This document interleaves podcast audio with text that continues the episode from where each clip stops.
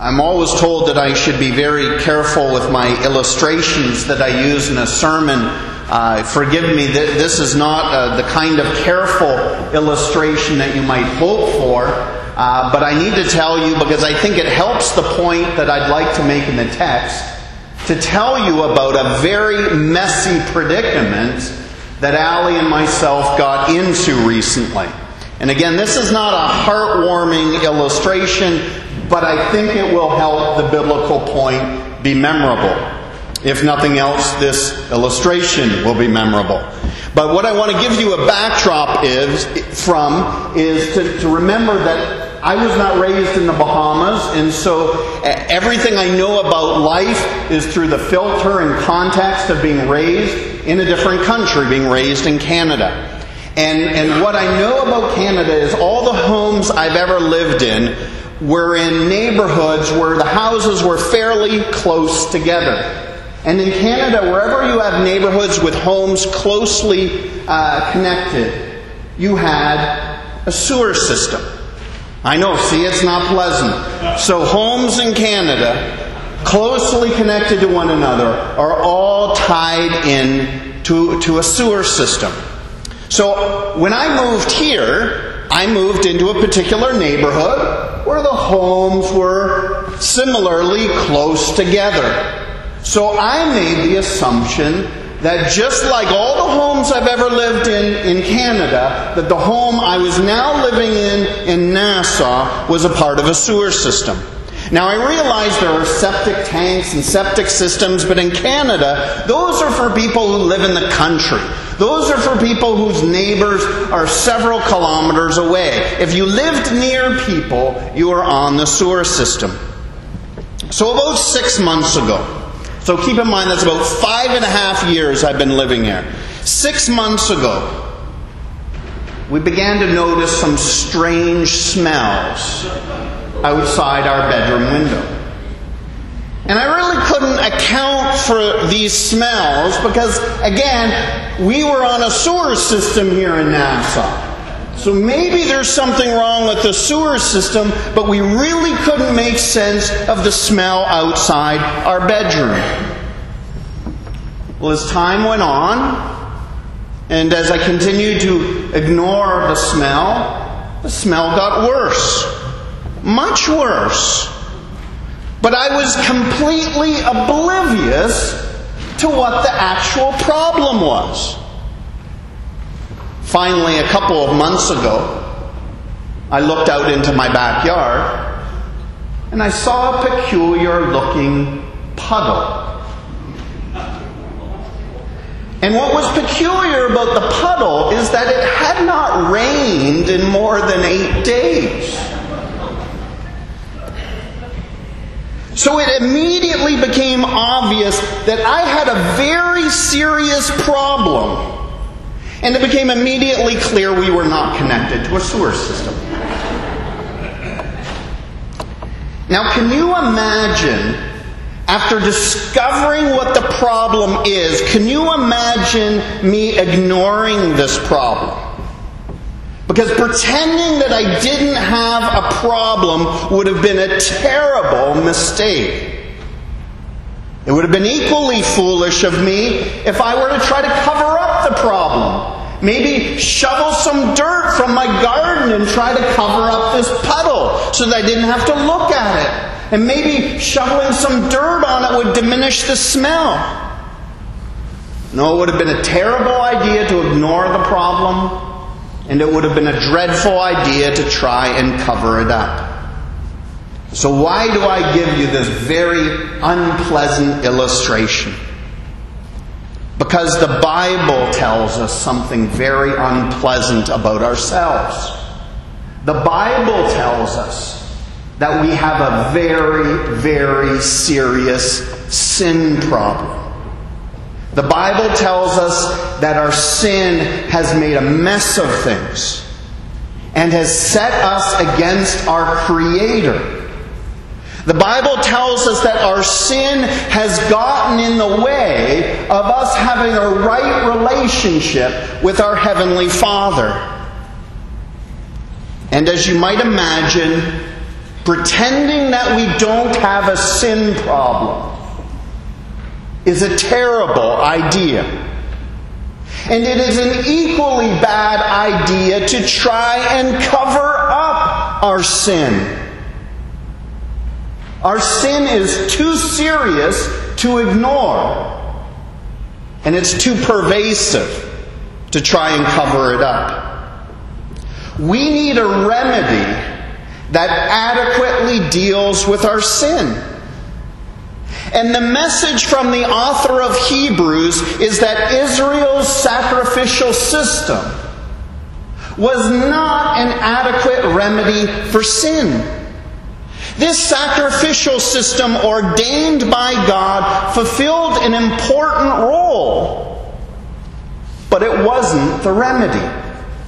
It pointed to the remedy, it prepares us for the remedy, but it's not the remedy. The New Testament explains that the sacrifice of animals was designed to aggravate the human conscience because they took no delight in killing these unblemished, valuable animals. But the system aggravated their conscience and caused them to recognize just how serious their sin was. That blood would need to be shed because of it. The sacrificing of these animals and the subsequent sprinkling of their blood was also intended to signify God's forgiveness of sin. But there were shortcomings with this sacrificial system. The sacrifices of unblemished animals needed to be repeated over and over and over again as sin was repeated. Furthermore, the sacrifices did not bring about any change in the way the people behaved. In other words, the sacrificial system was inadequate, ineffective in dealing decisively with sin. And while the, the sacrifice of animals and the sprinkling of their blood signified, pointed to God's forgiveness, Look at what the author of Hebrews tells us in chapter 10, verse 4. He says, It is impossible for the blood of bulls and goats to take away sins. So here you have generation after generation, animal sacrifice after animal sacrifice, ordained by God, symbolic of His forgiveness. And we're told in Hebrews 10:4 it's impossible for any of those sacrifices to take away sin. And this is important. This is an important verse for those who might want to suggest that the manner in which God saves us changes over time. I have heard Christians say, well, in the Old Testament, God saved people differently. In the Old Testament, if they obeyed the law and if they did the animal sacrifices and if they completed the ceremonies, then they got to go to heaven. And in the New Testament, you put your faith in Jesus, and that's how you went to heaven. But the Bible does not make that distinction. The manner in which we engage God is different, covenant to covenant. But the way to get God's favor, the way to be saved, the way to get into heaven, there's only one way. We are unable to say, there is nothing in Scripture that points to Israel being saved by their good deeds.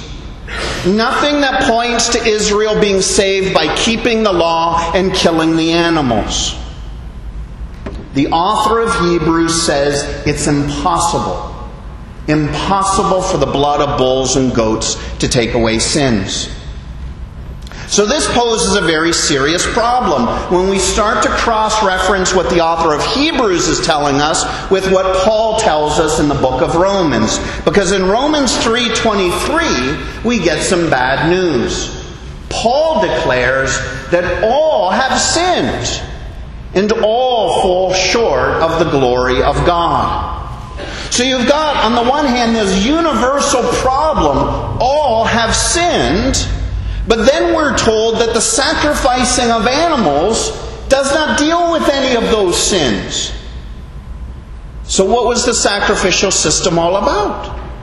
Why would God ordain something that functionally wasn't effective? What the sacrificial system did was it served as a powerful and clear preview of God's ultimate remedy for sin. In order to help us recognize the real remedy, the real answer, in order for us to see it and say, there it is, this is God's way of doing it, He gave us a preview. He gave us a trailer of how sin would be done with. Look at how Hebrews chapter 10 begins.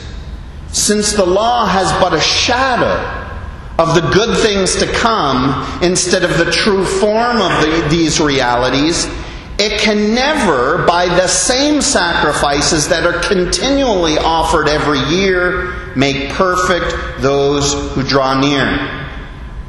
What's being said here? The message to the Jewish readers in Hebrews is that the ceremonial law was a shadow. That means it's temporary. That means it's provisional. And it need not be perpetuated in the face of the true form of things. In other words, God's answer for sin, God's remedy for sin is Jesus Christ and Him crucified. And that is the only remedy for sin. Not only is it the only remedy for sin, but it's the only remedy for all people of all time. Jesus Christ and Him crucified is the remedy for all the sins that preceded His earthly life it is the way to do away sin for all those who lived during the time of Christ, and it is the way to do away for, of sin for all of us here today. Look at Hebrews 10, verse 12. We're told that Christ's sacrifice for sins was for all time. It's not for a particular dispensation, as some might say. It's not in particular to the new covenant, but the sacrifice of Jesus was effective for people of every age. And that helps us make sense of something Paul says in Romans 3:25. And if you're reading Romans 3:25 without these considerations, you might struggle. In Romans 3:25, we're told how the death of Christ was designed to show God's righteousness because in his forbearance he had passed over former sins. That's the key part. In God's forbearance, He had passed over, He had not punished, He had not dealt with former sins. What is Paul saying? Paul's essentially saying there's a whole bunch of people, a whole bunch of Old Testament saints who are enjoying heaven's benefits before the thing that paid for those benefits had occurred. Because sacrificing bulls and goats didn't get the Old Testament saints into heaven adherence to the law did not get the Old Testament saints into heaven. God exercised a kind of forbearance until Jesus offered for all time a single sacrifice for sins. And the sacrifice of Jesus was a better sacrifice. It was the only effective sacrifice. Only the sacrifice of Jesus was effective in dealing with sin. Accordingly, the grand message of the book of Hebrews is that since Christ has procured forgiveness for sin, we need not pursue righteousness from any other source. Since Jesus is the only way to gain God's favor, we need not go anywhere else for righteousness. And to make this point, the author painstakingly contrasts the old system with the new system. The old system needed many priests, the new system, only one priest. The old system needed repeated sacrifices. The new system needed but one sacrifice, Jesus. The old system did nothing to change or impact the behavior of God's people. But the new process, the new system, began a process where, whereby God makes us perfect. I know as human beings we think, I'm not perfect. Of course, we're not perfect. We'll never be perfect on this side of heaven. We will only be perfect when we die or when Christ returns and we spend eternity with Him. However, in the new system, by the work of Jesus, you and I are in a process by faith whereby we look more and more like Jesus as we engage Him by faith. The Old Testament law did nothing to change the heart of men and women. The New Testament, because of the presence of God's Spirit, because of the power of the gospel, men and women are changed. We're conformed increasingly to the image of the one who died for us. And that's why we trust in Him alone. I love the way that DJ Ward in the video put it. Jesus did not try to save, He did not want to save, He actually saved. And we ought not to say Jesus paid some of it, but Jesus paid all of it. But what I have found is that we may not be like those first century Jewish Christians who are tempted to go back to the ceremonies. We may feel no inclination to do the Jewish ceremonies of washing or sacrificing animals. We may not be tempted to any of those things. But my observation is that 21st century Christians feel the temptation to earn their way. That what we have in common with, with the ancient Christians is the sense that we need to do something. Well, we need to do a number of things, but there is nothing we can do to save ourselves. There is nothing we can do to put away sin. Any contribution we make happens after the fact. It happens within the process of being made like the one who saves us. Well, Pastor, you're saying I'm tempted to earn my own way. How do I do that? What do you, what do you see uh, in the church? What do you see in the Christian community that would indicate? I know there are people who are thinking, well, I don't go to church, but I'm a very spiritual person and I pray regularly. I talk to God every single day. Praying is a very important exercise, as you know, but praying cannot deal with your sin. Praying cannot pay for the sin that you've committed against God. Some would say, you know, I, I, read through my Bible every year. I've got this program and I'm very diligent. Every morning I wake up and I read my Bible. And again, this is commendable. We should all be doing this. But reading our Bible does not put away sin. Then there are some who will say, you know, I attend St. Andrew's Kirk, I attend the church down the street every single week without fail. I even go when I'm feeling a little bit under the weather. I'm a very faithful person at going to church. We want people to be faithful coming to church. We, we want you to be here week after week. But it's important to remember that being here week after week does not put away our sin. It does not get us forgiveness. And probably the most widely held notion I hear from people is they will say, Well, I try very hard to be nice to everyone. I mean, I know the golden rule, and I'm always trying to do unto others as I would have them do unto me. And, and, I'm always trying to do what's right by a person. And sometimes I even, you know, at the expense of my own needs, I try to help everyone I can.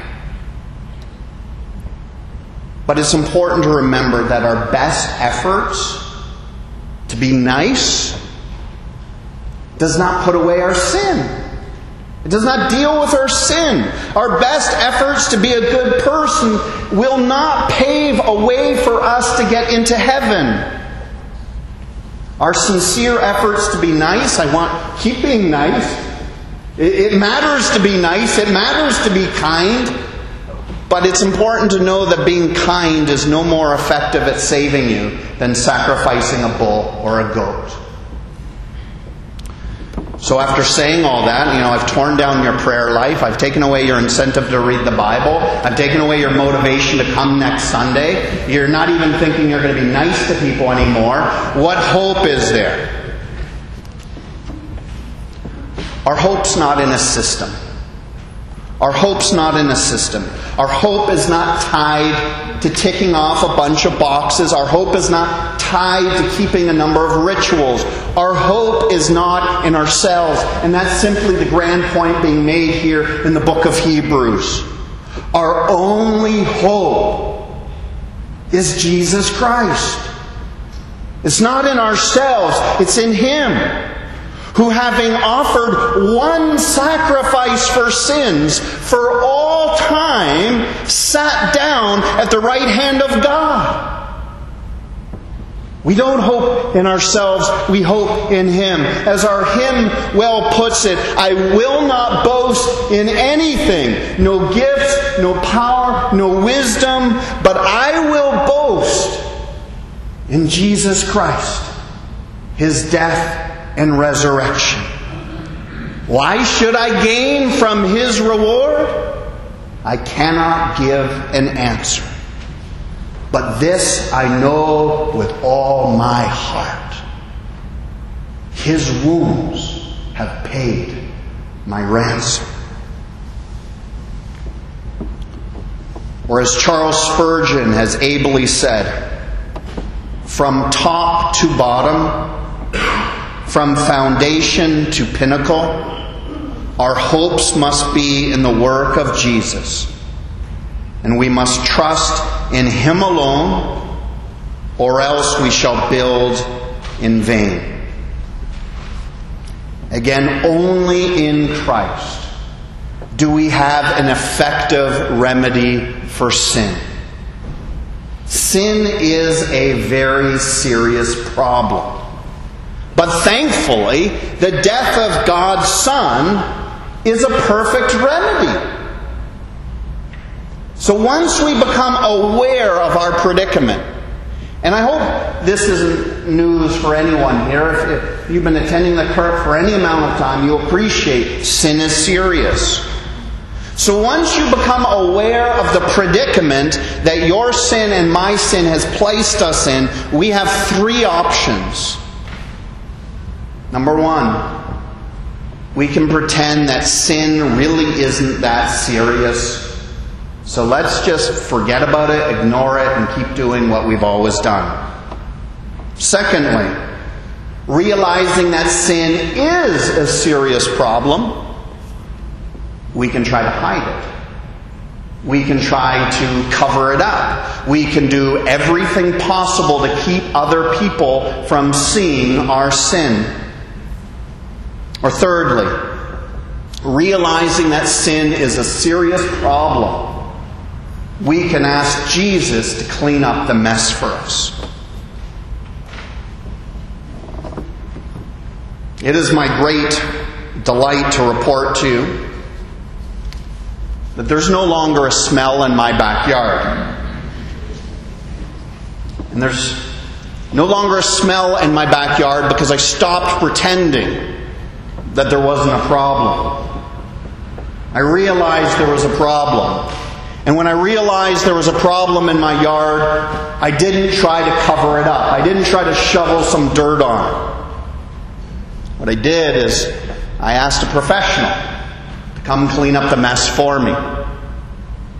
Sure, I was unwilling, uh, but I was also unable. I lacked the instruments, I lacked the tools to clean up this mess. Well, friends, we lack the tools to clean up our own mess of sin. And so I want to encourage you. Jesus came to this earth to clean up our mess. I know we're embarrassed by our mess. I know we're mortified by our sin. But we need to remember that God knew what we would do. He knew the mess we would make, and He made provision for a remedy. I'm embarrassed by my sin. But pretending it isn't there isn't going to save me. Trying to cover it up isn't going to save me. Jesus came to clean up my mess, and I'm begging Him to do so. And He wants to, and He will. Jesus will clean up your mess, and He will clean up mine. If we put our trust in the Lord Jesus Christ, He will put away all our sin for all time. When you place your faith not in yourself, but when you place your faith in the sacrifice of Jesus, you can sing and praise joyfully all day long. You know, we sang a hymn that we, at the conference I went to last week, we sang a hymn that we sometimes sing here. It is well with my soul. And I need to tell you, there was 10,000 people at this conference. We were in an arena. And I can tell you, only a piano was accompanying us. So 10,000 voices, mostly men, mostly pastors, singing, It is well with our soul, my soul. It was loud and it was passionate. And here, here's there, there's a number of reasons, and Gavin might give you different reasons for why it was passionate. But here's one reason, among probably a few, why I think it was so loud. Pastors have an acute sense of their sin. Pastors who try to connect with God have an acute sense of how messed up they are. And so we sang that hymn like no other. And we sang it joyfully. My sin, oh, the bliss of this glorious thought. My sin, not in part, but the whole, is nailed to the cross, and I bear it no more. Praise my Lord, praise the Lord, oh my soul. That's a song for the forgiven. It's a song for you. It's a song for us. In Christ alone, in His sacrifice alone, our hope is found.